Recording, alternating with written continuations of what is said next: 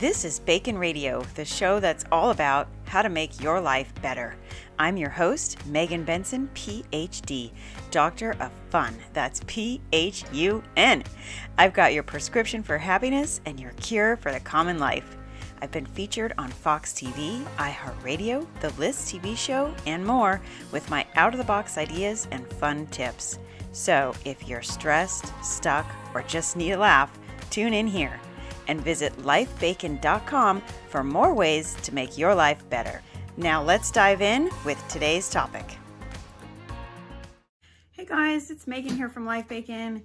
Uh, today I wanted to talk about um, mentors because, you know, we're in kind of a time where some of us aren't quite sure, you know, what to do or how to be. And so we're looking to others. We look around and see what other people are doing and specifically, you know, people that we look up to or that we trust, um, maybe, uh, you know, or coach or mentor or role model, someone that has influenced our life in a positive way.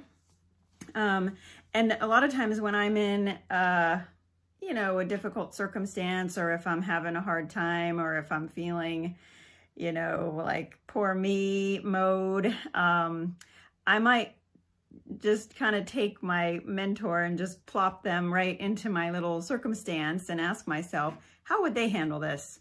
You know, because chances are um, they wouldn't be whining and complaining or, you know, if I'm feeling stuck. Um, sometimes that helps me get out of um, whatever circumstance seems to be getting me down. But the other thing I think is important to think about is that we don't always remember that we also are role models and mentors and coaches for others. And, um, you know, whether you realize it or not, you're having an impact and an influence on people all around you. And so another thing that I like to suggest is think about what are the qualities um, and characteristics, what, what do you want people to learn from you by your behaviors?